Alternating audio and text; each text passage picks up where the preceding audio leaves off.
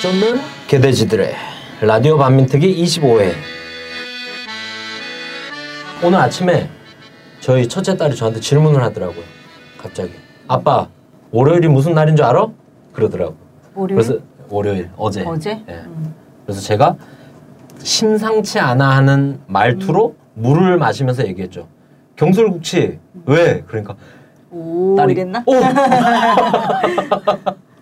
왜냐면 친구들이 아빠 엄마한테 막 물어봤나 봐요. 어. 학교에서 배웠는데 아. 야 너네 집에 가면 부모님한테 물어봐 무슨 날인지 음. 했나 봐. 그러니까 다 물어봤나 봐. 그래 자기들끼리 카톡에 했는데 엄마 아빠들이 다 잘 몰랐다고. 음. 그러면서 나도 모를 줄 알고 나한테 툭 던졌는데 음. 툭 나오니까 오 역시 우리 아빠 우리 아빠는 달라 이렇게 됐겠지 뭐. 그리고 또 나한테 아빠 비밀로 해 하더만 엄마한테 또 물어보더라고요. 엄마도 근데 둘 다 똑같이 얘기를 했어요. 음. 그 엄마도 겨, 오 엄마 어떻게 하라고 그래. 야 엄마 라디오 반민특위 했잖아. 그래. 저도 그랬거든요. 아빠 어떻게 하라고 그래. 야 아빠는 라디오 반민특위 하잖아. 그러니까 아유. 그 멘트도 똑같다고. 네. 그래서 오늘 제목은 경술국치 위에 건국절 국치라고 제목을 정했습니다. 미지근했던 피가 다시 뛴다. 뜨거워졌다. 스탠딩으로 보는 줄 알았더니 다 보고 나면 사람을 일으켜 세우는 뮤지컬이었다. 기립박수를 쳤다. 다시 돌아온 뮤지컬 화순 천구백사십육을 구월 팔일 여덟 시 광화문 북측 광장에서 만나보실 수 있습니다. 잊혀진 역사를 다시 기억하기 위해선 여러분의 참여와 후원이 필요합니다. 페이스북이나 텀블벅에서 뮤지컬 화순을 검색해주세요. 광장에서 만나요. 오늘 이십오 회를 시작하도록 하겠습니다. 건국절 얘기가 지금 이미 많이 나왔죠. 우리 저희가 박근혜 대통령 팔 일오 경축사와 관련해서 간략하게 이제 비판하는 방송이 한 번 나갔는데 팔월 십오일은 과연 건국절인가 이런 내용으로 오늘 방송을 진행하려고 합니다. 기대하십시오. 두둥. 라, 라디오 반민특위 네. 시즌 원을 팟캐스트 주류로 올, 주류 반열에 올려 세우셨던 어, 전설의 그 인물이 나오셨습니다. 우리 민족문제연구소 박한용 실장님을 큰 박수로 모시겠습니다. 반갑습니다. 안녕하세요. 안녕하세요. 네, 정말 오래간만에 보네요. 네. 네. 우리 라디오 반민특위 그 청취자분들이 뭐 바뀐 분들도 계시겠지만 뭐 근황에 대해서 많이 궁금할 것 같습니다. 그래서 어, 근황이란 말은 너무 민망하고요. 네. 우선 뭐 건강부터 좀 쭉 예. 한번 해. 아, 뭐 건강이 좀 민망한데 네. 많이 좋아졌습니다. 네. 많이 좋아졌고 또 나이 먹으면 몸이 좋아지면 안 돼. 나빠져야지. 그게 요, 노욕이에요. 네, 젊은 사람들이 더 건강하게. 아, 실제 얼굴이 좋아지셨습니다. 네, 고맙습니다. 그리고 뭐 여전히 민족문제연구소에서 일을 하고 네. 있고 어, 오히려 라반특하고 일을 안 하는 그 나오지 않았던 일 때 더 큰 일들이 많았어요. 음. 이른바 역사 교과서 국정화 문제라든지 네. 또는 건국절 어, 제정하는 음모 음. 이런 것 때문에 많이 돌아다녔어요. 음. 또 가두에서 마이크도 많이 잡고 네. 그랬습니다. 요즘은 또 우리 연구소에서 이제 나중에 얘기가 되겠지만 국치를 맞이해서 네. 어, 식민지 역사 박물관 음. 건립하는 제이 독립운동을 일 년 동안 전개할 것 뭐 이런 어, 것들 지금 할 식민지 중입니다. 역사 박물관 네, 네. 국제 동아시아에는 네. 네. 그분한테 나중에 왜 해야 되느냐는 오히려 음. 이제 우리 자신의 내부 필요도 있지만 지금 박근혜 정권 보니까 이거 안 만들면 안 되겠어요. 네. 어, 그래서 그런 부분도 있다. 오늘 방송을 쭉 하고 우리 실장님이 얘기하시려고 하시는 내용을 저희가 아까 잠시 들었지 않습니까? 그래서 이전에는 방송하고 딱 끝냈는데 오늘은 방송을 하고 우리 청취자분들과 함께 목표를 딱 잡아서 한번 어, 네. 내년 국치일엔 이런 걸 한번 만들어 보자. 이런 것까지 좀 제시를. 국치일에 당당하게 만날 수 있도록. 네. 그리고 우리 실장님은 역, 그 국정교과서 문제 때 그 가도에서 연설하시는 거를 몇 번 봤습니다. 네. 아, 봤고 하면은 이제 저나 황선 저희 진행자랑 저 같은 경우는 같이 있는 사람들한테 그랬습니다. 아, 나 저분이랑 술도 먹어봤어. 음. 이런 얘기도 하고 그랬습니다. 작년 십일월 십일일 그 민중대회 때 따로 대학로에서 범시민 대회를 아, 했었어요. 예, 예, 그때 우리 박한용 시장님 네, 연사로 올라오셨거든요. 예, 올라오셨죠. 제가 빨리 끝내려고 빨리 좀 끝내주시라고 뒤에 일정이 많고 행진을 시작해야 되니까 빨리 좀 끝내주시라고 그러는데 뭐 실장님이 너무 발언을 길게 하셔가지고 제가 빨리 좀 꺼주세요. 빨리 좀. 그래서 하나도 못 들었어요. 그거. 아니 근데 저는 그때 사실 실장님 여기 계셔서 드리는 말씀은 아닌데 그날 전체 발언 중에 제일, 제일 저는 좋았... 괜찮았다고 네. 생각이 들어요. 깊이가 있지 않습니까? 네. 그, 그래서 물론 저도 그런데 다음 네. 빨리 행진을 해갖고 만나기로 한 데가 우리가 다 있었지 않습니까? 네. 그래가지고 빨리 좀 끝내주십시오. 마느라고 제대로 서, 선생님 말씀하시는 걸 못 들었었네요. 항상 출제자의 의도 경향이 다르게 움직이는 게 역사예요. 아, 제가 팟캐스트에서 실장님 말씀하는 것도 많이 들었지만 그럴 때도 워낙에 귀에 쏙쏙 들어오게 쉽게 설명을 잘해주시고 한데 또 현장 모습은 또 진짜 현장에서는 약간 뭐랄까 작은 거인 같은 느낌? 네. 에너지가 정말 연배나 이런 걸로 딱 뵀을 때 사실 작년 재작년 몸이 완전 백 퍼센트 딱 회복이 다 되신 상태도 아, 아니었 아니셨을 텐데도 정말 에너지가 막 포효하는 느낌 그런 걸로 감동을 많이 받았습니다. 그래서 오늘 우리 박한용 실장님 모시고 뜨겁게 한번 얘기를 나눠보도록 하겠습니다.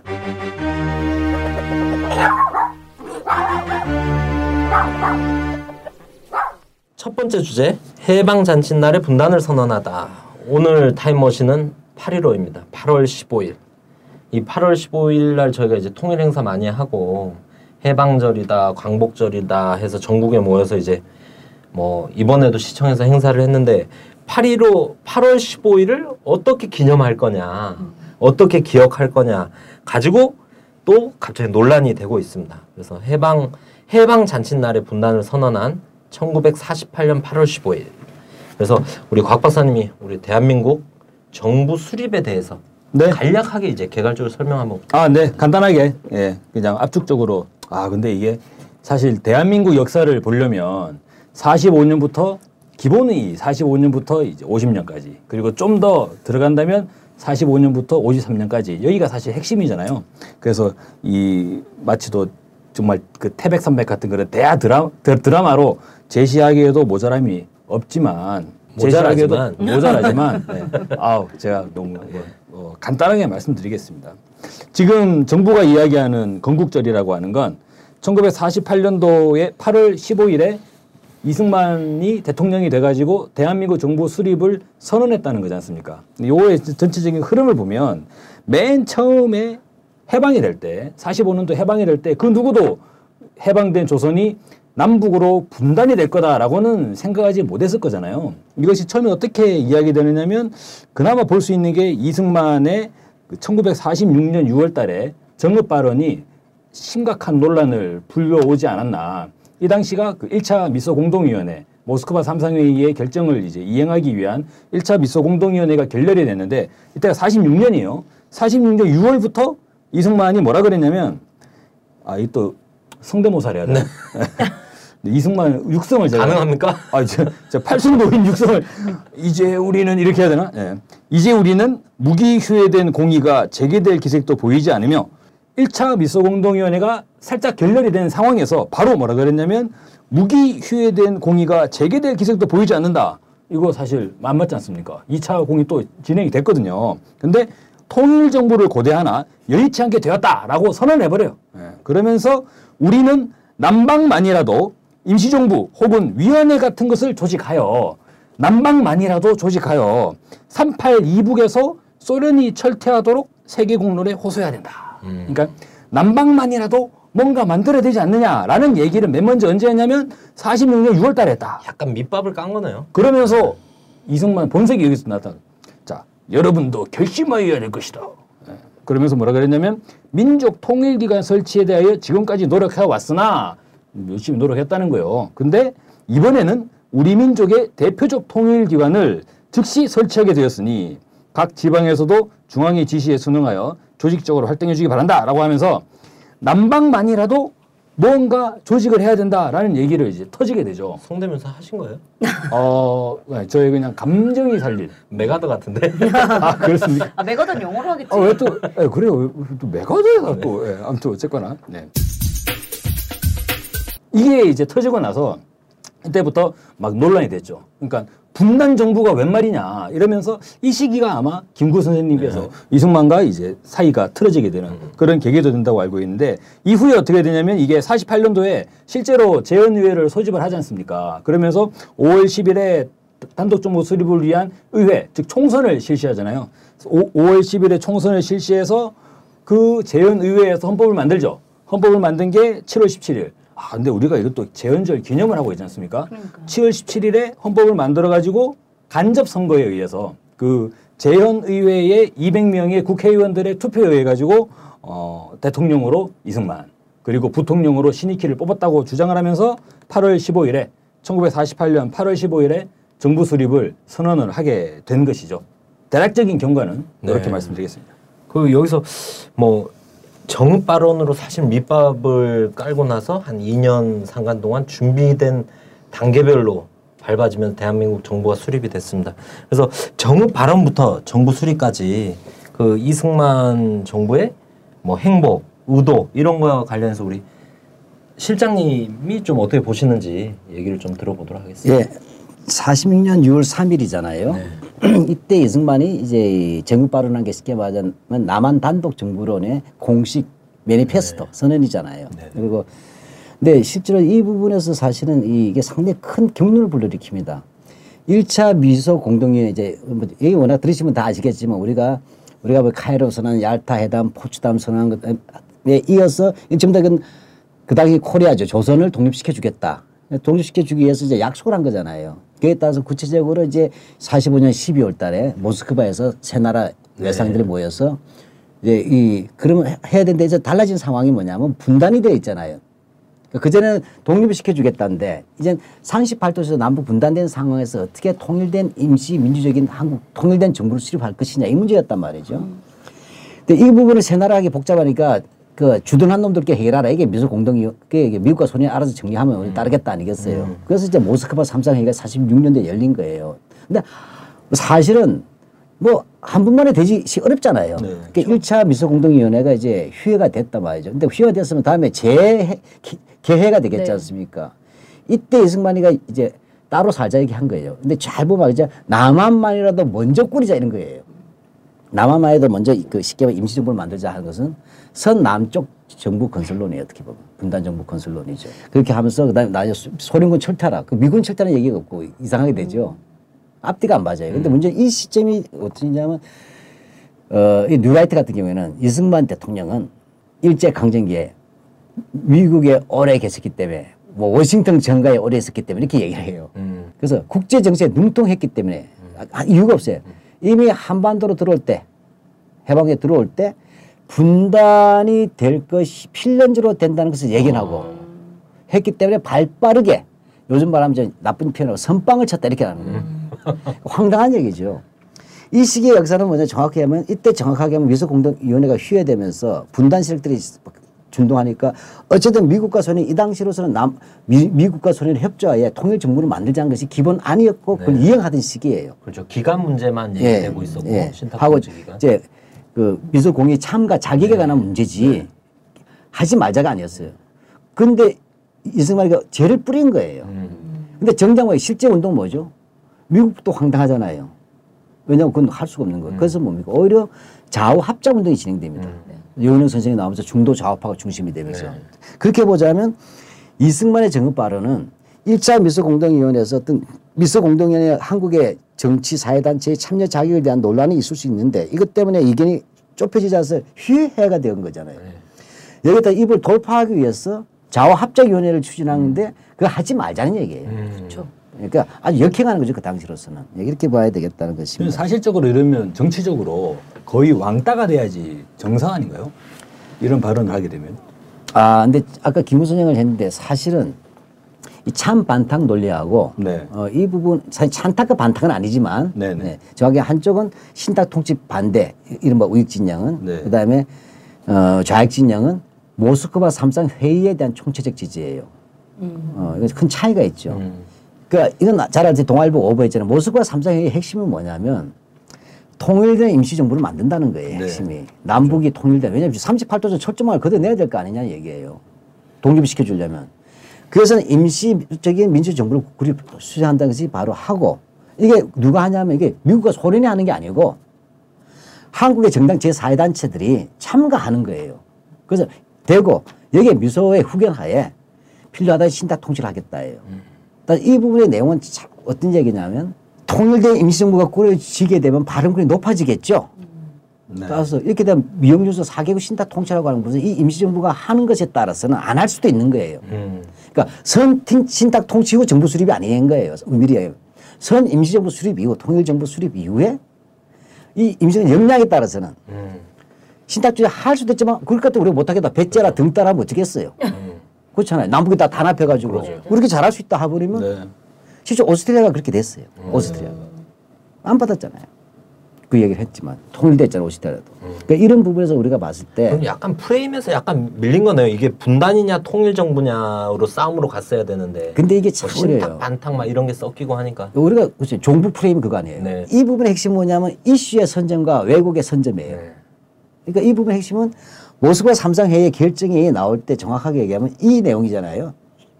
바로 통일된 임시정부 수립 그리고 그 다음에 이 정부와 함께 미소고의 후견하에서 필라다면 사 개국 신탁 통치 이렇게 되잖아요. 근데 이 부분에서 동아일보가 먼저 때려버린 거 아니에요. 음. 그래서 제일 나쁜 놈들이 동아일보 먼저 우리 얘네 그 이제 얘네부 기자들 한번 때려버리면 네. 그러니까 사실 무근은 관계 없잖아요. 아니면 말고 그다음 보도 안 되잖아요. 사고 쳤다만 나오는데 그다음 사실 네. 무근은 보도가 안 되잖아요. 엄태웅 저번에 우리 지난 방송에 네. 얘기했는데 아닌 것 같다고. 저는 처음부터 아닌 것 같았어요. 진짜. 네. 그러니까 세상에 모스크바 삼상회의 결정되게 하루 전에 보도되는 게 어딨어요. 결정되게. 네. 납득이 네. 안 가는 거예요. 그러니까 이거 해서 재빠르게 대중의 정서를 악용한 거죠. 음. 쉽게 말하면 소련은 신탁 통치를 주장했다. 음. 근데 미국이 반대했다. 음. 이래서 이게 가짜잖아요. 거꾸로잖아요. 이게 왜 거꾸로 하고 나서는 논쟁을 이 전체에 대한 설명하는 것이 언론의 본분임에도 불구하고 소련은 찬, 찬다. 신탁 통치론. 음. 미국은 반탁 이래 했는데 음. 이렇게 나간 거죠. 네. 이렇게 해서 참 반탁이라는 구도 나가 이미 그게 먼저 그렇게 굳어진 상황에서 좌익들이 우리는 반탁이 아니라 아, 찬탁이 아니라 모스크바 삼 상에 대해 총체적 지지를 하는데 말이 길잖아요. 음. 한국말은 짧아야 아, 빨라. 맞습니다. 사람들한테 짧게 탁탁탁 네. 회자가 돼야 막. 네, 그렇게 하다 보니까 졸지에 뭐냐면 우익들의 선전은 참 반탁이라는 단어가 빨리 와, 와버린 거죠. 네. 아, 그때 또 이민, 네. 국민들이 네. 그때 또 국민이라고 그래야, 인민이라고 그래야 되나? 엄밀히 그 당시 피플이죠. 인민. 네. 근데 인민의 말 그 당시 썼는데 네. 지금은 못 쓰죠. 사십팔 년 뒤에 이제 가면 가서 그것을 이제 적성용으로 만들어버린 거죠. 당시 인민들한테 모스크바 삼상회의를 지지한다 이 말이 얼마나 해설하기가 또 어렵습니까? 그렇죠. 또, 그렇죠? 예. 이렇게 됐어. 예. 근데 결정적으로는 그렇지만 한국의 언론이 언론의 정도를 지켜서 이성적으로 설명해 줘야 돼. 이거는 음. 이건 왜냐하면 선전선동할 내용이 아니고 정확히 설명해 줘야 될 내용이에요. 음. 그럼 이 동아일보는 어디 기관지예요 사실상? 한국민주당 기관지잖아요. 음. 친일파 지주자본가들이 음. 제일 많았던. 바로 이들은 분단이 돼야 사는 길이거든. 음. 그리고 이 모두 좌우 갈등으로 만들어야 사는 길이잖아요. 네. 지주와 좌우. 그러니까 이들이 동아일보를 먼저 터뜨리면서 참 반탁 구도를 만들어버린 거죠. 예, 이런 부분에 됐다. 그 아까 종북도 마찬가지지만 참 우리가 어려워요. 그러니까 이 삼십오 년 동안 일제신지 지배를 받았던 그 당시 조선인 또는 한국인들이 또 오 년을 또 받으란 말이냐. 그렇죠. 이런 시간은 대중적 정서와 결합돼 버린 거예요. 근데 나중에 송진이 이런 사람들이 이제 한민당에서도 아 그게 아니라는 걸 알고 음. 이성재 집권하다 또 총 맞아 죽어요. 그렇죠. 이런 사람은 아 이거 아니구나. 실제로 저희가 또 그 네. 시절을 이해하려면 네. 요즘처럼 페이스북이 있고 막 에스엔에스로 맞아, 맞아. 또 올라가면 아니다 아니다 하면 뭐 한 두세 시간 만에 다 정리될 거 아닙니까? 그런데 그때는 일체의 어떤 신문밖에 예, 네. 신문이나 내지는 라디오 방송도 거의 뭐 잡음 뒤집거리는 몇 마디의 이야기 또 대체로 없지, 또 문맹, 문맹민 분들이 많지 않습니까? 신문이 있다 하더라도 한자로 돼 있으면 읽을 수가 없지 않습니까? 이렇게 좌우합작이라는 게 그래서 안 나온 게 모스크바 삼상회의를 네. 이해하는 세력들이 네, 그러니까 중도 좌파나 중도 우파들이 음. 안정조차도 아 이거는 음. 분단을 가는 길목이 아니고 음. 반대 신탁 통치 아닐 수 있다라는 걸 알게 돼요. 그래서 사당 커뮤니티라고 해서 극우 정당부터 공산당부터 한국민주당 음. 그다음에 중간파들 모아서 합의까지 봐요. 근데 음. 돌아가서 자기 당에 보고했더니 요즘도 가잖아요. 여야가 모여서 합의하면 자기 당에 돌아가서 깨지고 그죠. 한 이것이 벌어진 것이에요. 음. 안에는 쉽게 골수 극우들이나 극자들 때문에. 그래도 어쨌든 좌우합작을 위한 노력들이 기본 계속 있었던 거죠. 그래서 이제 제가 좀 이따 말씀드리겠지만 아까 이슈의 선점이라고 하고 왜곡된 선점이라는 게 갖는 게 있어요. 우리가 직접 체험한 걸로. 음. 이천팔 년도 이른바 미국 소위 광우병 네. 파동이잖아요. 그 당시에 많은 학생들이 값싸고 질 좋고 맛있는 미국 소고기 많이 드시라고 엠비가 얘기하는 그 순간 우린 저 기분 나빴지만 아이들은 위기를 느낀 거예요. 값싸고 질 좋고 맛있다는 뜻이 뭐예요? 무슨 뜻인지 모르겠어요? 값싸고 질 세상에 그런 건 어쨌습니까? 아니죠. 있긴 있죠. 이런 얘기죠. 미국 소가 그렇다며. 네. 그 핵심이 뭐예요? 급식으로 간다는 거 알아채린 아 거예요. 아 그 당시 무상급식 이행 논쟁이 있었잖아요. 네. 우리 애도 엄청 똑똑하구나. 그, 그, 그 한 명이 똑똑해서 다른 애들 똑똑했을 거야. 아, 그러네. 한 명만 하면 그 다음은 다 똑 알아. 근데 군대 아들 보내는 엄마들도 그래, 난리가 그렇죠. 나죠. 네. 군대도 급식이거든. 네, 그렇죠. 네. 네. 그렇게 되니까 어떻게 되겠어요? 그 남편을 감옥에 보낸 아내들도 난리가 났습니다. 저 감옥에 있었거든요. 네. 어, 감옥은 다 미국 소가 간데 아니 저희 와이프가 편지가 왔더라고. 여보 수입되면 다 감옥으로 갈 거야. 아니 근데 예. 저도 뭐 어차피 뭐 이제 뭐 감옥 경력으로 치면 네. 우리 진님한테 비할 바는 아니지만 제가 이천팔 년도 가을에 들어갔거든요. 그러니까 원산지 표기가 되어 있더라고요. 그 맞아요. 소고기 호주산 네. 네. 딱. 네. 제가 이 말씀의 핵심은 이제 다른 거예요. 이슈의 왜곡과 선점이라는 음. 것들을 이제 신뢰 보수와 참 반탁이라는 말도 이해가 될 것이다. 그럼 학생들이 나갔어요. 그러니까 학생 정확하게 학생들의 부모가 사팔육 부모가 꼬셔서 내보낸 게 아니에요. 우리 딸이 중학교 다니는데 아버지 나가야 된다는 거야. 급식으로 올지도 모르는데. 어. 그러니까 미국서를 먹고 사실 한두 번 먹어서 광역병 걸릴 확률은 거의 없습니다. 그렇잖아요. 근데 확률을 바라보는 자체도 문제이지만 생명을. 근데 아이들 보니까 유치원 이 년, 음. 아, 어린이집, 아, 어린이집 이 년, 유치원 일 년, 음. 초등학교 육 년, 그 구 년이죠. 중고등학교 육 년, 십오 년이야. 이제 문제 다르죠. 미국서를 십오 년 동안 급식으로 먹을 경우에 걸리는 확률은 공부인 거예요. 그래서 유모차가 나올 수밖에 없는 거예요. 제일 네. 많이 먹어야 되니까. 그런데요. 근데 아이들이 순진해요. 그래서 교과서대로 그거를 처음엔 친 거예요. 음. 광우병을 유발할 수 있는 미국서의 무비건한 수입을 우리는 반대한다. 따라해보세요. 예, 어렵네요. 반대한다. 분리는 안 되잖아. 반대한다. 반대한다. 구호를 짧아서 줬잖아요. 네. 그러니까 아이들이 뭐라고 했어요. 처음에는 광우병을 유발할 수 있는 뭐 미국서의 수입을 우리는 반대한다. 한데 아무도 안 따르니까 아이들 다 캔 거예요. 그러니까 이제 미친 소도 있고 네. 또 하나가 우리는 미국서가 싫어요. 그렇게 한 거예요. 네. 그때 어떻게 들립니까? 우리 아는 단어만 들리잖아요, 영어가. 네. 미국이 들려요, 소가 들려요. 우리는 미국, 미국, 미국 소가 싫어요 하면 네. 미국이 싫어요 들려요, 아메리카. 소가 싫어요가 들려요. 미국 미국이 소. 싫죠. 네. 만약에 우리는 영국 소가 싫어요 하면 소가 들렸을 거야. 근데 우리가 미국 소가 싫어하면 미국만 들려요. 그래서 아, 그런 생각을 못 해봤어요. 그래가지고 네. 그 당시 뭐니까 수구 언론들이 어르신 어르신 큰일 났습니다. 지금 당신의 손주 손녀들이 반미가 되고 있어요. 네? 무슨 소리 했더니. 아, 팔십 년에 광주가 났을 때는 대학생 놈들이 반미하더니 이천이 년에 효순이 미선인가 뭔가 교통사고 났는데 이것들이 교통사고를 가지고 반미운동하면서 중학생까지 가다가 이제는 소가 무슨 죄가 있으면 소 핑계 삼아서 유모차까지 반미운동 갔대. 그래서 성질 들고 나온 거예요. 음. 그래서 반미로 몰아붙였잖아요. 내가 봤을 때 이렇게 이슈라는 게 왜곡된다는 거지. 진실과 무관하게. 그 찬반탁이라는 단어가 갖는 아주 웅률이 있잖아요. 음. 대기도 되고. 그렇죠. 근데 일제 식민지 지배에 처음 있으니까 진실을 좀 알기 위해서는 언론이 제대로 공익 역할을 해줘야 되는데 음. 첫 보도 자체가 오보로 가고 의도적 오보, 오보였다는 거예요. 그러면 한마디로 정리를 한다면 실제로는 온 우리 민족과 예. 극소수 친일 매국노들 간의 대결이었는데 그것을 예. 매국노들이 좌우, 좌우 논리를 끌어와 버려가지고 예. 그래서 우리가 해방 삼 년을 이제 이게 예. 나중에 건국절 이야기 연결되는 문제인데 네. 좀 재구성해 볼 필요가 있어요. 통상적으로 제가 물어봐요. 해방 삼 년은 그러니까 천구백사십오 년 팔월 십오일부터 천구백사십팔 년 팔월 십오일 제일 공화국 수립 또는 대한민국 정부 수립 때까지는 좌우 갈등의 시대가 맞습니까 틀립니까 하면 당황하다가도 대체로 맞는 거 아니겠어요? 이렇게 얘기하죠. 나는 대체로란 말의 기준은 없어요. 몇, 몇 퍼센트인지 몰라. 그건 주관적인 건데 그렇게 볼 수도 있다. 그러나 따져보면 꼭 그렇지도 않다는 것을 우리가 알았으면 좋겠다는 거예요.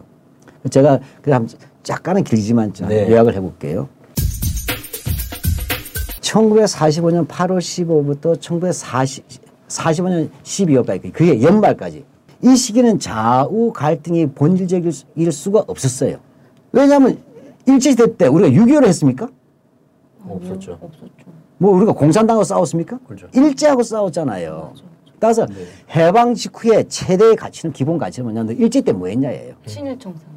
친일파했냐 음. 독립운동이냐 이거잖아. 음. 항일이냐 친일이냐가 기본이지. 그렇지 않겠어요. 네. 그리고 사십, 또 네. 중요한 건 그때 네. 미국이랑 소련이랑 같이 연합군 한 편이었지 않습니까? 그렇죠. 네. 아, 어, 그, 그 국제적 합의에서 네. 미소가 들어와 있었고 둘 다 웰컴이었어. 네. 소련군도 한양하고 미국도 한양했잖아요. 소련은 불한양, 미국은 한양 이런 식으로 된 게 아니잖아요. 북한도. 음, 아, 남한도 그렇고 마찬가지예요. 그 핵심은 너 일제대 뭐 했냐? 그렇죠. 친일이냐 항이냐 아니면 파시즘이냐 민주냐. 그 형제 중에도 사회주의 한 사람이 있고 안 한 사람이 있고. 그리고 사회주의에 따라서 비유할 이유가 뭐가 있어요? 그렇죠. 음. 독립운동을 한 건데. 그러니까 아니죠. 분명히 좌우갈등의 시대가 아니고. 그건 모스크바 삼상회의가 사십오년 십이월 달이잖아요. 이때부터 아까 참 반탁을 하면서 네. 친일파들이 반탁운동 가면서 우익진영이 그쪽으로 결합되다 보니까 독립운동 했던 우익진영과 친일파가 같이 모여서 반탁을 해버리면서 섞여지게 된 거야. 이러면서 좌우로 나눠진 건 맞다는 거예요. 따라서 이 이후부터는 친일파들은 끊임없이 좌우로 가야 돼. 그래서 반탁운동은 우익의 운동이고 이것은 애국운동.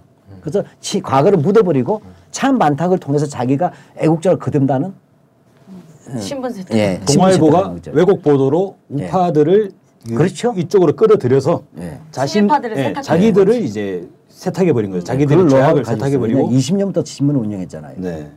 천구백사십년까지 이십년 동안. 음. 그 노하우도 있어요. 언론이라서 만지는. 그러겠네요. 네. 그리고 여기서 네. 원래 다시 또 이제 모스크바 삼상회담의 이행으로 돌아가려는 사람들을 또 척살해버리고. 그렇죠. 그럼 네. 그다음 사십육년도 가보자고요. 사십육년도 잘 보시면 알지만 그 시점은 어떻게 해요? 우리가 찬탁하든 반탁을 하든 국제적 이행이야. 통일된 임시정부를 만든다는 것은. 그렇죠. 미소가 협력해서. 그렇게 되니까 이 미소공동위원회가 열리잖아요. 덕수궁에서. 그래서 오월달 되면 이제 결렬될쯤 오겠지만 네. 이게 일차 휴회지요. 이때 이승만이가 재뿌리긴 했지만 그 다음에 등장한 게 뭐예요? 여운형 선생이 중심으로 해서 중도 좌우하고 모여서 좌우합작했잖아요. 네. 요거 앞단계는 또 뭐가 있냐? 사당 커뮤니케를 해서 조선공산당이나 한국민주당이라 이렇게 다 참가해가지고 좌우가 참가했어? 좌로 조선공산당에서 우로 한민당까지. 결코 만나고 싶지 않은 두 정당이에요. 예. 화해 불가능한 두 정당. 그럼 거의 뭐 요즘으로 치면은 완전히 새누리당에서 어디로 갈까요? 좌로 가면 없지 지금 사라진 정당 사라진 그 정당 네. 그렇게 되죠. 그럼 이건 무슨 얘기냐면 사당 커뮤니케는 해방 위에 처음으로 좌우가 합의한 음. 공동선언의 사개당. 근데 이 부분은 뭐냐 돌아갔을 때 깨져버린 거죠. 돌아가서 깨지니까 다시 좌우 이원에서 치고 나와서 중도파라도 모아서 하겠다. 음. 왜 한국민주당에도 너무 꽤 과, 또라이가 많고 그, 극우가 많고 지금 살아남길 보고 조선공산에도 너무 이제 고지식한 사람 아니까 중간파도 모아서 했다. 네. 그 좌우합작 운동 때도 예. 극소수 친일파 매국노들을 배제하고 그렇죠. 나머지는 다 모이자 그런 그렇죠. 논리였지 않습니까? 예. 예. 그, 그래도 그러니까 좀 양쪽도 양보하고 저도 안 될 건 안 되는 놈들은 예. 빼자 한 거예요. 이 좌우합작이 있었잖아요. 그 이렇게 보면 좌우합작이 시기죠. 가장 중요한 시기잖아요. 근데 물론 이게 방해로 실패했어요. 우리 내부에 한계도 있고. 그래서 사십육년 십이월 달이 되면 몽양 여운형 선생이 일차 좌우합작이 되지 않은 것에 대한 정치적 책임을 지고 정계 은퇴를 합니다. 음. 네. 그리고 사십칠년으로 가요. 이때가 되면 굉장히 좌우투쟁이 벌어졌어요. 네. 그런데 이 속에서도 미소공동위원회가 다시 이차가 열리는 거예요. 음. 이차가 열리는 게 이게 칠월달 전환식이란 말이에요. 그러니까 여운형 선생이 내 마, 이때 워낙 암살을 여러 번 당했던 분 아니에요.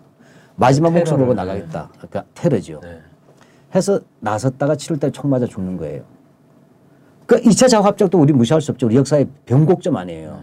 근데 몽양의 죽음 자체가 갖는 이제 의미가 있는 거죠.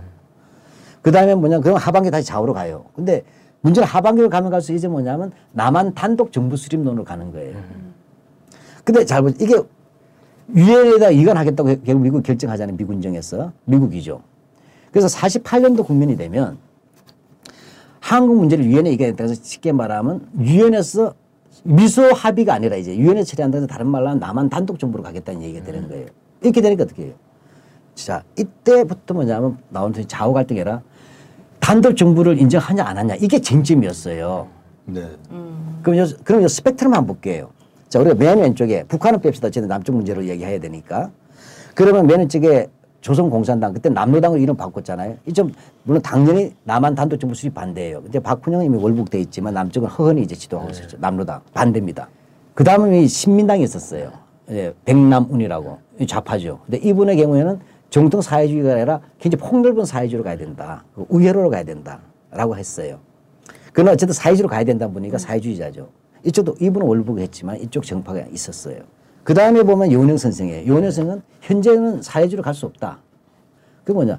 미소가 있고 미소협조에 가야 되는데 그 남쪽에는 어쨌든 그 독립운동 때 민족주의자도 있는데 이거 사회주의로 가면 쪼개지는 거고 결국은 그건 분단이다. 네. 그래서 뭐냐면 사회민주주의 정도 영국이라든지 네. 유럽에 가야 된다. 그리고 이렇게 가, 최소한 그 자본주의에 나쁜 점은 없어야 되지 않느냐.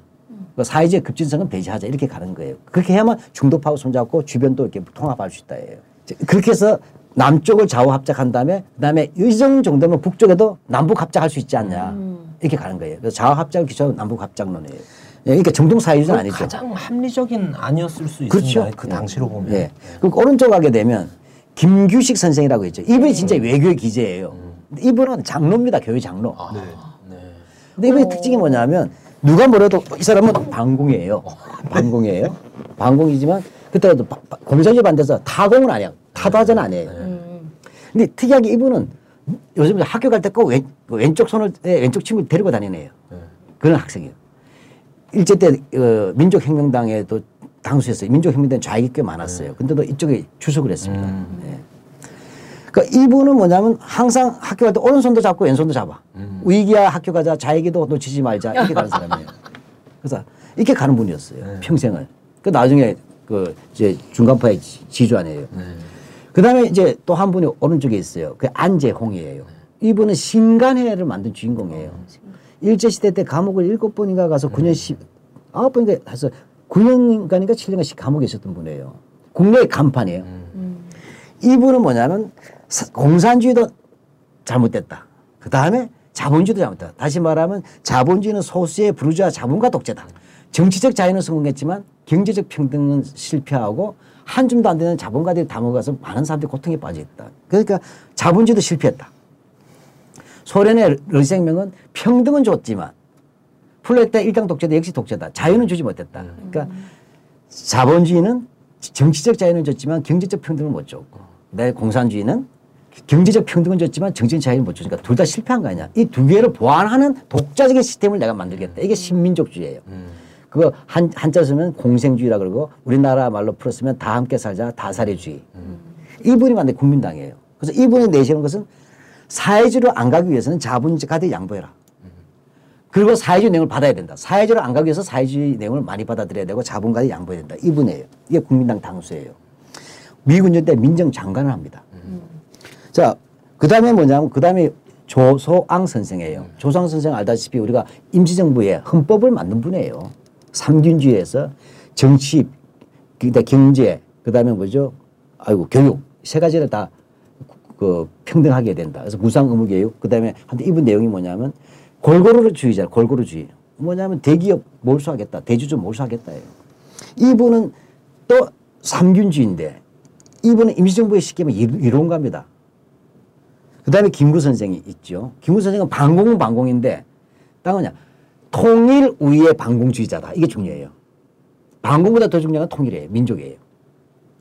이제 그 다음에 넘어가면 이제 완전히 뭐냐면 거기서부터는 이제는 그 요단강 건너가는 그룹인데. 근데 사실 아, 쭉 들으면서 신기한 게 김구 선생님까지 해도 지금 대한민국 현실에선 진보 진영 어디 뭐 어디다 내놔도 예, 이제 후기에 김구 모자라지 않나. 예. 그 요단강 건너편에. 아, 예. 요단강. 예.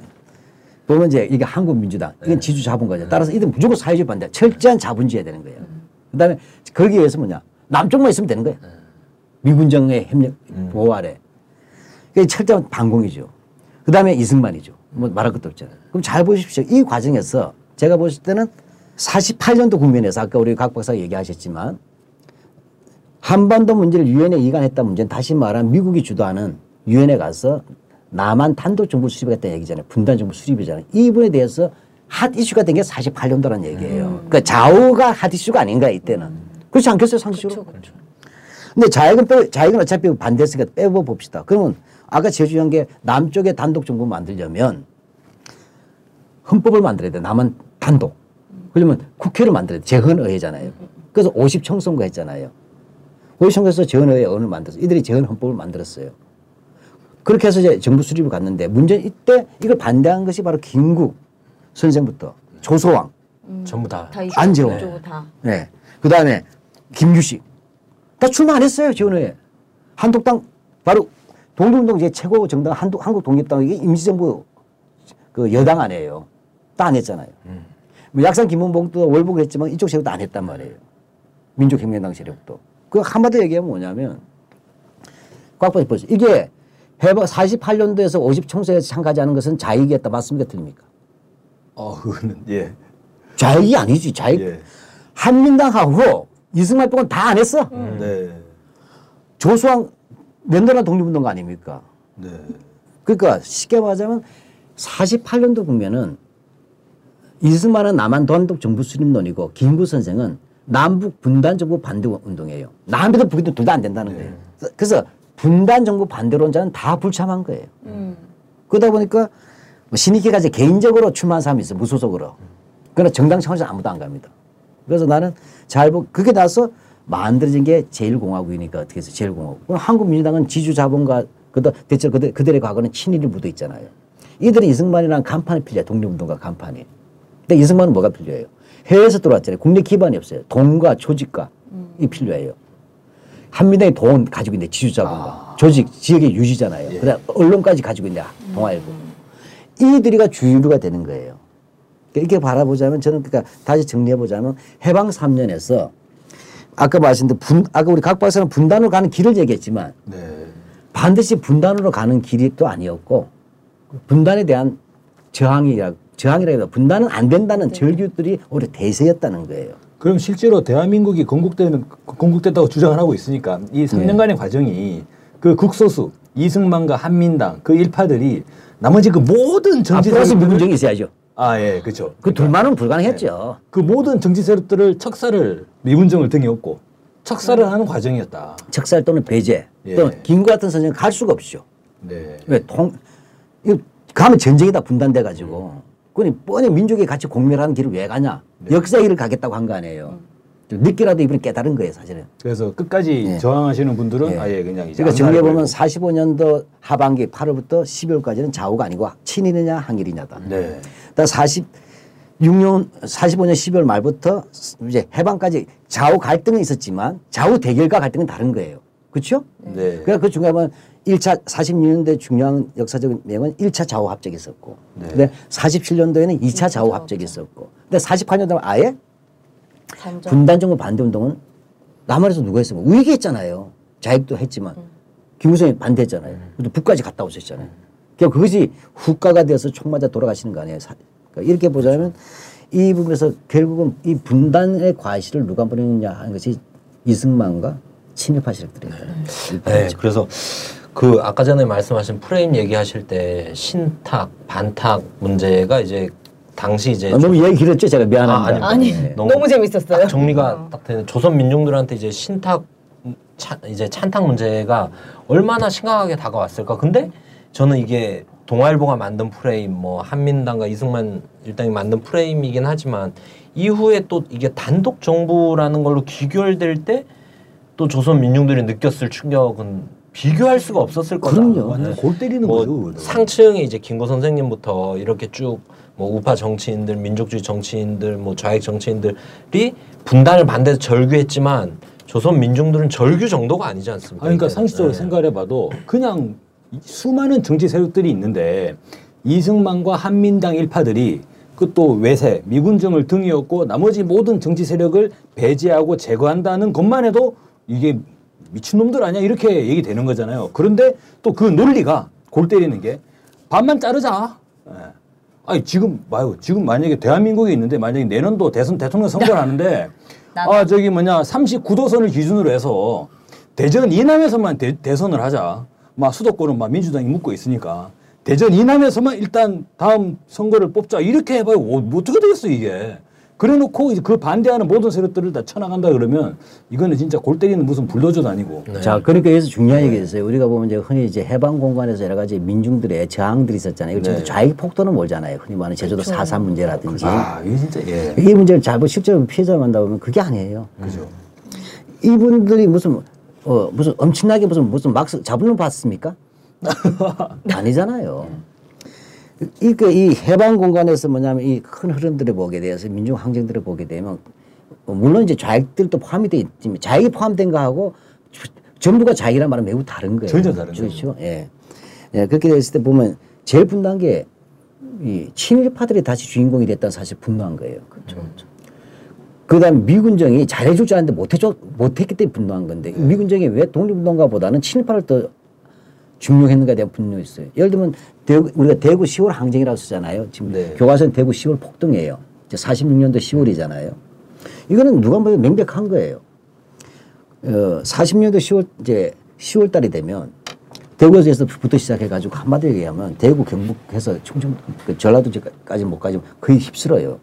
가는데 폭동인데 결과가 폭동인 거예요. 근데 목숨 거는 폭동이 왜 일어났냐 하는 원인이 역사학이에요. 네. 그렇잖아요. 봤는데 미군정이 뭐냐면 식량이 악화되잖아요. 쉽게 말하면 경제정책 실패한 거야. 네. 도시에는 쌀이 부족하고 흉년이 더 들고 하게 되니까 미군정이 어떤 걸 했냐면 공출제도를 부활한 거예요. 음. 농수업 공출제도를 한 것은 의무적으로 쌀을 굶어도 내라는 거 아니에요. 음. 그 도시는 배급제를 한 거예요.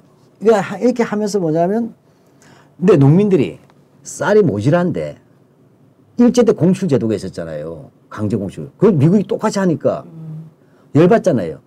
근데 안 내놓으니까 경찰들이 와서 꼬칭에 찌르고 막 강제 음. 뺏어갔죠. 이게 일제 때 하던 짓하고 똑같아. 음. 근데 바로 사십오 년 전에, 그러니까 이 년 전에 공출하러 왔던 일본 조선인 순사 놈이 아, 미군 좀 순사가 돼서 똑같은 짓을 하니까 꼭지가 돌아버린 거예요, 요즘 말로. 이래서 일어난 거예요, 사실은. 이건 뭐 해방이 아니잖아요. 그 못 살겠다, 굶어 죽겠다 이런 거예요, 그 당시에. 이게 하드, 우리가 흔히 말하는 가장 자경, 자, 자경화됐다 해서 아직도 폭등으로 되는 시우항쟁조차도. 그래서 이거 실제로 우리가 우익 민족주의자들이 조사를 했어요. 그래서 안종 같은 사람, 민정장관한데 이분도 인정하는 거야. 중도우파잖아요. 물론 자익도 있지만 실제 근본에는 미군정의 식량 정책의 실패고, 그 다음에 친일파들이 여전히 뭐냐 경찰하고 있으니까 지역 민중들이 진짜 싫어한데 네. 그런 말을 해야 돼, 은사님이. 일제 때 자기 도, 옆집 사람인데 늘 도, 도망다니다가 늘 순수한테 잡혀갔대요. 이제 뭐냐 보호관찰제도나 아. 예방구국료로. 그러니까 해방이 됐는데 또 잡혀가더래. 네. 또 똑같은 사람한테. 음. 사람도 안 바뀌고. 사람이 안 바뀌더라고. 네. 똑같이. 이거 사람이 동의가 안 되잖아요. 음. 여기 또 하나 있죠. 여기다 미군정을 등겨본 폭력, 테러리즘, 그 다음에 분단. 분단도 납득이 안 갈 거 아니에요. 음. 이런 것들이 이래 구조들이 분단이 기정사실화 되는 부분에서 폭발적으로 일어난 거예요. 거기서 추가되는 거는 북쪽에서 밀려 내려온 친일 세력들, 아, 서북청년단이나 음. 이 세력들이 또 그치, 전면에 또. 나서가지고 또 아, 폭력을 또. 예. 서북청년단. 네. 그건 무시무시한데요. 요즘 어버이연합 되어 있던데. 아니 서북청년단 재건 한다고 했어요. 예. 아, 난 그거 듣고 충격받았어요. 네. 그래. 이 서북청년단은 히라순이도 서북청년단 감찰부장 출신이에요. 음. 우리가 아는 그 히라순이. 어. 네. 아니 저희 어버이연합 네. 이제 나오다 보면 다 그러신 건 아니잖아요. 대부분 이제 어려 경제적으로 어렵고 막 이런 네. 돈 때문에 나오시는 분들이 많은데 되게 열혈인 분 어른들이 그 중에 한 몇 분 계시거든요. 근데 네. 이쪽 통일 운동 쪽에도 원로분들이 현장에서 보시면 몇 분을 찝으세요. 어? 쟤는 서북 청년단 출신인데? 왜냐면 음. 예전에 해방 때 막 같이 현장에서 네. 막 마주친 사람들 이런 사람들 몇 명이 또 만났네 또 네. 만났네. 어, 쟤 기회를 또 만났네. 네. 맞아요, 그런 게 있어요. 네. 그래서 네 그렇습니다. 그래서 오월 십일 이제 사십팔 년 단선이 가까워오면서 결국은 이제 제주에서 이제 대, 대학살이 벌어지죠. 아까 그렇죠. 네. 이것도 그리고, 이제 역사 교사 국정하고 관계했어요. 네. 어, 그럼 실제로 이승만과 한민당이 나라 꼬라지를 개판으로 만들어 놓고 우리가 다 해먹겠다. 여기에 무슨 무슨 말이 되냐? 입맛 뻥끗하면 네. 전부 다 죽여놓아버리고 빨갱이였다. 네. 근데 선거 네. 오십 선거도 잘 뜯어보면요 재밌어요. 네. 과실을 한국민주당하고 그러니까 한민당이죠. 그다음에 이승만이 먹은 사실인데 이 선거를 하는데 한국민주당이 인기가 없었어. 음, 그죠. 없었겠죠. 쉽게 말하면 우리 엠비 엠비 선거 선거 때 투표율이 낮은 거 똑같은 거예요. 음. 근데 투표는 강제 동원했잖아요. 했는데 한국민주당 사람이 민주당 이름 달고 나오면 떨어지는 거야. 그죠. 그래서 아, 무소속으로 나온 거야. 무소속 나온 거야. 네. 요즘도 그렇죠. 저 나중에 복귀되면 그 뭐 새누리당 들어갈게 이런 것처럼. 근데 그것도 감춰버려. 음. 그래서 사실 실제로 선거를 해보면 이제 한국독립당에서도 이제 뭐냐면 독립당 공식 출마는 아니죠. 개인제 출마한 사람들이 많이 됐어요. 왜냐하면 음. 독립운동, 그러니까 대중이 바보가 아니잖아요. 딱 보면 독립운동 했는지 안 했는지 다 나오는데. 네. 해외에서 친일파할 이유는 없잖아요. 거의 대부분이. 그 이번 사 일삼 총선 때도 네. 대구 지역의 무소속 당선자들 보면 그렇죠. 네. 새누리당 유의 무소속이 있고 민주당 쪽의 무소속 후보가 네. 또 딱 확실히 네. 구분되지 않습니까? 네. 그렇게 해서 뭐냐면 사실은 무소속 중에서 독립운동가 출신이 상당히 많고 한국민주당으로 당선된 수는 별로 많지가 않아요. 다만 한국민주당 소속됐던 사람들이 무소속 출마해서 많이 돼가지고 다시 한국민주당 들어가는 거예요. 아. 이렇게 해서 바로 제일 공화국은 바로 이렇게 만들어진 한국, 그러니까 실제 그러니까 무소속의 권력의 중심에 있을 수는 없잖아요. 그 당시에 표결을 간단하게 말씀드리면 네. 전체 이백 명의 제헌 네. 의원을 선출했는데 무소속이 팔십오 명. 음. 그래서 전체의 사십이 점 오 퍼센트가 무소속. 어.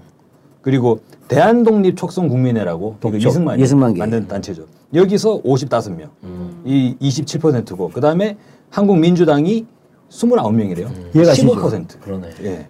그게 진실이에요. 음. 근데 문제는 독촉계와 한민당이 연립정부를 만드는 거죠. 음. 네. 근데 그때 한국민주당 이승만이 곧 죽을 줄 알았어. 음. 아, 나이가 많으니까 뭐 얼마나 해먹겠어 하고 갔는데 이승만이 불로장생급이에요. 그래가지고 오래 가면서 오히려 내각을 할 때는 한민당을 또, 또 해서 실권 안 줬는데 이승만이 어떤 사람이에요. 진짜 한민당에도 실권 줬다가 뺏길 거 알잖아요. 그쵸. 그러니까 딱 수입한다면은 자기 순서 재편하는 거예요. 그래서 독립운동가를 간판으로 몇몇 또 집어넣어 내각에.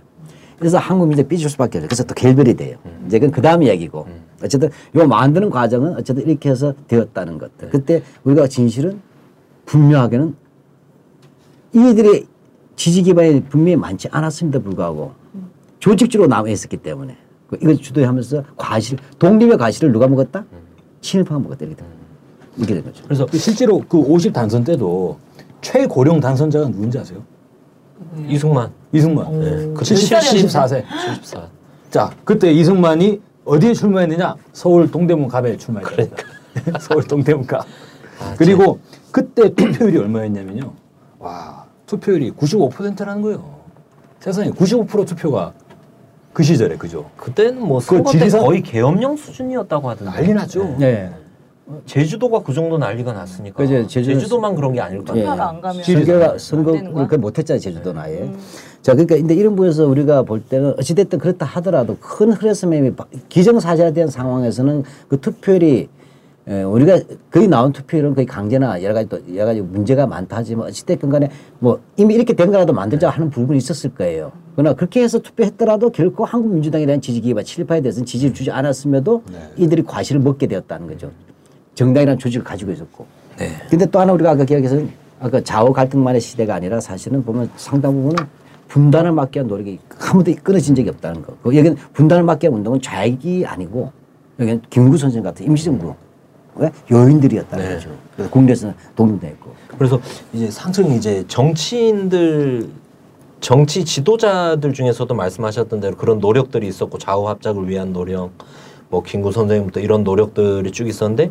또 당시 조선 민중들도 또 들고 일어난 거 아닙니까? 이런 단독 정부 노, 수립을 막기 위해서. 이거는 뭐 상식과 비상식의 문제니까. 네. 네. 그래서 뭐 사 삼 뭐 이념 갈등이 아닌 네. 거잖아요. 이거. 그런 부분에서 약간 또 설명을. 그러니까 그게 폭동으로 가려고 한 건 아니에요. 네. 그게 아니고 사 삼 집회는 그래서 삼 일절 관덕정이나 이런 데서 네. 집회를 할 때 깡패가 온 거야. 서북청년단이 사실은 그거 깡패에 다름없어요. 폭력을 직접적으로 행사하는 조직이니까. 눈에 봤잖아요. 이러면서 뭐냐 계속 이 영어로 에스컬레이팅 되는 거죠. 더 이상 저항하지 않으면 안 되는 상황으로 내몰리는 어, 겁니다. 네. 그러니까 저는 이 입에서 제일 중요한 것 중에 하나는 안타까운 것은 오십 선거라는 이 평화로운 선거를 통한 어떤 그 뭐냐면 분단 정부의 수립이라도 되었으면 좋겠는데 음. 하다못해 여긴 피해 역사가 룩져 있다는 거죠. 여기에 대해서 저항하는 역사가 있고 이 저항하는 세력들을 오로지 색깔론으로 몰면서 폭도, 반도라면서 아기들, 할머니까지 죽이면서 이런 학살과 결합됐다는 사실은 참 대한민국의 이 정부 수립까지 매우 안타까운 네. 일이다. 이러한 부분들은 어찌됐건 이 부분을 결국 나중에 한국전쟁 전후 민간의 학살 문제에서 사 삼 문제가 불거져 나오는 네. 이런 것이 되고 육이오 전쟁 이후 직후에는 또 보도연맹 사건으로 이어지는 이런 그렇죠. 국가의 테러리즘의 시대와 국가의 책임 문제들이 항상 대한민국의 탄생과 같이 가보는 이 문제들을 또 고민해봐야 된다는 거죠. 네. 근데 왜 하필이면 팔월 십오일 날 정부 수립을 했을까요? 뭐 잔칫날에 진짜 뭐 아, 우리 제목처럼 잔칫날에 분단 선언하면서 재뿌린 거잖아요. 아 이쪽은 잔칫날에 또 잔치가 겹잔치죠. 그렇잖아요. 그러, 그런 아마 선거 정부 수립하는 날짜를 하자면 제일 이상적인 건 삼월 일일일 거예요. 음. 그러니까. 그럼 늦출 수가 없죠. 좋은 날 많은데. 왜 늦춥니까? 아니 저는 이게. 하필이면 팔일오를 정했다는 것 자체가 철면피가 갈 때까지 갔다. 음, 음. 아니, 이를테면 솔직히 까놓고 말해가지고 전부 다 친일파입니까? 그러니까 자기네한테는 네. 사실 이 팔일오가 잔칫날은 아니었던 거예요. 그리고 실제로 삼 년 전 그 팔일오 때 어떻게 됐어요? 다 도망갔잖아요. 숨어갔지, 숨었지. 어, 아씨, 나 오늘 맞아 죽는 거 아니냐. 어떻게 그 천황폐하가 계시는 이 대일본 제국이 어떻게 패망할 수가 있냐. 이해를 못하고 받아들이지 못하던 그 시절이 바로 그들의 팔 일오 아니냐 이거죠. 근데 야 저는 완전히 철면피도 이런 철면피가 있을 수 없다. 근데 저는 이렇게 속도전으로 갔다 왔죠. 속도전. 네. 날짜, 상징의 날짜도 좀 논쟁이 될 수 있지만 음. 일단 우리가 이 정부 수립을 한다 할 때면 이제 우리가 천구백십구 년 사월 십일일 날 대한민국 임시정부 어정원 국회가 만들어져요. 네. 임시 어정원이. 이때 십일일 날 헌법을 만듭니다. 그래서 건국이라고 하면 헌법 만든 날이 네. 기본이 될 수가 있잖아요. 음. 정부는 그때 따른 이제 음. 운영기구고 네. 국가에 대한 아니면 사월 십칠일 날 정부 수립일 임시정부 십구 년 이렇게 가지고 있는데 이건 날짜에서 오십 선거고 오십 선거니까 음. 됐어요. 그 다음에 생각할 수 있는 것이 뭐냐면 어, 삼일 운동을 할 수가 있겠죠. 독립선, 네. 그것도. 음. 미국 같으면 천, 천칠백칠십육 년 칠월 사일이 독립선언 네. 기념일이잖아요. 네. 뭐 정부 수립은 훨씬 달라지죠. 그런데 이게 전부 다 끝난 거예요. 지나갔어요, 이미. 음. 나고 봤을 때, 날짜, 태기를 할 때, 사십오 년 팔월 십오일에 어쨌든 해방 또는 광복이니까. 근데 광복이라는 말 안 썼어요. 사십구 년대에 지정됩니다. 팔월 십오일. 그 전에 해방이란 말 썼어요. 해방. 해방. 해방절. 예, 해방절 또는 해방이라 불렀어요. 네.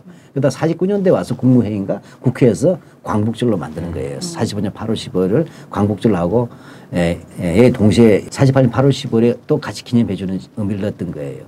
근데 그렇게 하니까 그러면 우리가 사십오 년 팔월 십오일에 해방된 날을 정부 수립안에 맞겠다고 하는 아, 날짜를 맞춰서. 시점에서 딱 봤을 예, 때. 했고, 그렇게 했을 때 해방에 가시는 당연히 이 날짜를 같이 가는 거죠. 그 약간 묻어간 것도 있었을 것 같아요. 왜냐하면 이때 이승만 정부가 와 이렇게 해서 대한민국의 나라를 세우겠습니다 이렇게 자신 있게 나간 게 아니라 뭐 아까 정읍 발언 때도 나오지만 약간 눈치를 보는 거잖아요. 어, 분단을 주, 막 공격적으로 분단 정부를 세우자 이렇게까지는 못 가는 거고 해방절 때 임시로라도 우리가 아니 원래 얘네들은 아, 원래 임시로 하려고 그랬죠. 디엔에이 자체가 눈치 보는 디엔에이밖에 없어요. 지금도 뭐라 그래요. 지금도 국가 위기 상황에는 어쩔 수 없다. 북한이 핵을 가지고 있는 건 어쩔 수 없다. 맨날 이렇게 어쩔 수 없다는 논리로 나오고 있지 않습니까? 근데 네. 이쪽은 영어로 하면 더 쓰너 더 베터였어요. 네. 말을 좋잖아요. 음. 그렇잖아요. 네. 지금 계속 이른바 소요 사태가 일어나고 있는데 네. 빨리 정부 수립돼야 음. 공권력이라는 부분이 가동이 됩니다. 그렇죠. 체계를 정비할 수 네, 있고. 하고 있고 그다음에 빨리 선포를 해서 음. 발빠르게 먼저 가겠다는 거잖아요. 근데 그때. 오히려 이, 이 세력 내에 저는 한 가지 궁금증이 드는 게 아 이렇게 지금 소요 사태가 일어나고 있고 막 흔들리고 있는데 미군정이 미군이 좀 더 통치를 해달라 뭐 그런 세력들은 없었을까요? 아, 그건 저도 모르겠어요. 근데 예. 미군이 지금 철군을 하는 게 아니기 때문에 아, 예. 정부 수립을 하더라도 예 그렇잖아요. 예, 예. 그 뒤로 지잖아요. 예. 예. 그럼 오히려 이제 예, 정부 수립을 계기로 예, 예. 경찰이나 우리 예. 군병력을 대폭 확충할 수 있는 그런 계기가 또 그 어쨌든 지금 사삼하더라도 미국 군사 고문단이 지금 지도하는 거 아니에요. 그렇죠. 예. 물론 그건 이제 사십팔 년 사월 삼일이기 때문에 그 정부 수립 이전이지만 그게 이어지고 그다음 이승만 정부 이제 이 이제 쉽게 말하면 릴레이로 이어받긴 하지만 네. 예. 그런 큰 틀에서 미국 입장에서는 또 네. 이승만 정부가 골치도 골치 면도 있지만 또 다른 면에서는 미소공이나 국제 이런 이목이나 이런 걸 봤을 때는 뭔가 이 한국의 자체 대한민국의 자체에 뭔가 또 그죠 수치가 있어야 아, 미국이 나름대로 또 자유를 얘기하는 나라인데 네. 쇠파이프를 지 손에 들고 있는 것보다 옆에 이승만한테 쥐어져 놓고 네? 그러니까 나는 이승만의 외교의 기재는 아니지만 그거 하나 분명했어요. 미국인 어쩔 수 없이 날 사랑하게 할 수밖에 없을 거야. 음, 네. 날 미워해도 사랑하게 할 수밖에 네. 없다. 왜 미국의 외교적 입장을 가장 정확하게 이해한다는 것은 어. 맞을 것 같아. 네. 그때 그런 얘기가 있더라고요. 네. 또 이승만하고 이승만의 그 부인 프란체스카가 네. 영어에 매우 능통하기 때문에 그 당시 이기붕 쪽의 부인하고 그래서 이제 아, 예, 실제로 미군정의 미군정과 실질적인 대화 예전에 위키리크스에 그런 거 있지 않습니까? 이명박이 자기는 영어를 잘한다고 하지만 실제 진중한 얘기는 하기 어렵고 통역이 음. 필요하다 이런 얘기를 했는데 이승만은 그런데 통역이 필요 없었던 거예요. 네. 그래서 이제 둘, 둘, 둘만이 직접 만나가지고 독대 예, 음. 이게 됐다는 거죠. 당시엔 더 중요했을 거예요. 당시에 영어 할 줄 아는 사람 별로 없었을 거 아니에요. 박한용 같은 경우도 영어 통역 중간에서 누가 어디저러 그 아, 해줬어야 되는. 아니 외국에서 통역해가지고 나중에 아 언론 보도에서 박근혜와 항의하고 그런 적도 음 있었어요. 네. 그런 것도 있고 하니까 뭐 또 영화하면 또 낭낭클럽도 빼놓을 수는 없는데 아 그 다음 게 낭낭클럽 네. 그렇게 되고 핵심은 이 부분에서 결과적으로는 미국의 국익이가 미국의 이해란 부분에 대해서는 이승만이 정통한 건 사실이에요. 음. 그러니까 내가 아무리 쉽게 말하면 아, 요즘은 미국에게 아무리 얘기해도 미국 난 못 버려. 아, 요즘은 미국이 가장 강력하게 대변하면서 있는데 요즘은 이 그걸 활용, 요즘 구글 동시 통역기 이런 게 있어버리니까. 아, 근데 안 되더라. 나 해봤더니 그걸로는 안 되겠더라. 네. 어찌됐든. 요즘은 뭐, 기본 상식 아닙니까? 영어 해석하는 거는. 아, 네. 그래서 뭐. 뭐 이렇게 재수가 없을까? 우리 해방 잔칫날에 분단을 선언하게 된 과정, 이런 거를 좀 살펴봤습니다. 이거를 이해하시잖아요. 내가 이 만드실 때 한국민주당 하면 그 당수가 김성수잖아요. 네. 동아일보가 네. 내 모교인 고려대학교와 음. 연관되는 하고 그다음에 이승만이잖아요. 그러니까 교학사 교과서 알죠. 네, 네. 또 그저 이천팔 년에 뉴라이트가 맡은 대학 그죠. 교과서. 그다음 이것을 뺏겨졌던 교학사 고등학교 역사 교과서에 보면 특히 교학사 교과서 보면 네. 일제말 국내의 독립운동에서 국내 독립운동의 마지막 페이지가 김성수예요. 오. 그거 거기에 보면 김성수를 국내 독립운동의 마지막 표제에 느닷없이 나서 한 것도 없는데 근데 중... 했을까? 뭐라고 넣어놨어요? 이승만이 하는 미국의 소리 단파 방송을 몰래 들었다가 나와. 어, 뭐야? 근데 그 옆에 페이지는 해외에서의 마지막 독립운동인데 이승만이 나와요. 한 페이지 전체가. 음. 근데 그래서 이승만이가 승리운동했는데 실패했다가 나오는데 밑에 그 옆에 쉽게 말하면 김성수 박스 옆에 나란히 이승만 박스가 있어. 그 옆에 뭐냐 이승만의 단파 방송 내용이야. 음. 아 그래요? 이게 일제 말기예요. 무슨 말인지 알겠죠? 네. 이 그러니까 일제 말기의 교학사 교과서가 일제 말에 국내 독립운동 할 때 국내 마지막 독립운동을 이승만, 김성수를 김성수. 넣고 한국민주당이잖아요. 훗날. 그다음에 그 옆에 페이지에 국내 마지막 독립운동 이승만을 딱 넣, 네. 넣고 나왔다. 이 사실 자체가 네. 벌써 무슨 말이에요? 제일 공화국을 전제하는 음. 거예요. 그러니까 실제로 그렇게 독립운동을 쪼그라뜨려 버리면 네. 전체 우리 민족의 독립운동 자체가 완전히 조락해버리는. 그러니까 그거 둘이 다 했다는데 네. 내용이 없어. 아, 그 말해서 뭐예요? 요즘에 음. 뭐 그 뭐 유석춘 교수라는 뭐 그 사람 뭐 임시정부가 외국인들이 세운 거라고 말하고 다니는 말. 아, 그것도 우리 이부에서 진짜 지금 정말 침뱉을 이야기. 네, 이부에서 한번 침뱉으면서. 네, 일부는 이제 우리 해야 되는데 그 교과서 얘기하니까 교과서에 저는 국정 교과서가 아니라 국사 교과서는 제목을 신철 선생 그 말씀 있잖아요. 음. 있는 나라 팔아먹은 이원 이완용보다 음. 없는, 없는 나라, 나라 팔아먹은. 팔아먹은. 네. 이승만이 더 역, 더 큰 역적이라고 이거를 그냥 교과서 제목으로 탁 박아놓고 음. 해야 되는데 네, 이 부에서 다시 뵙겠습니다.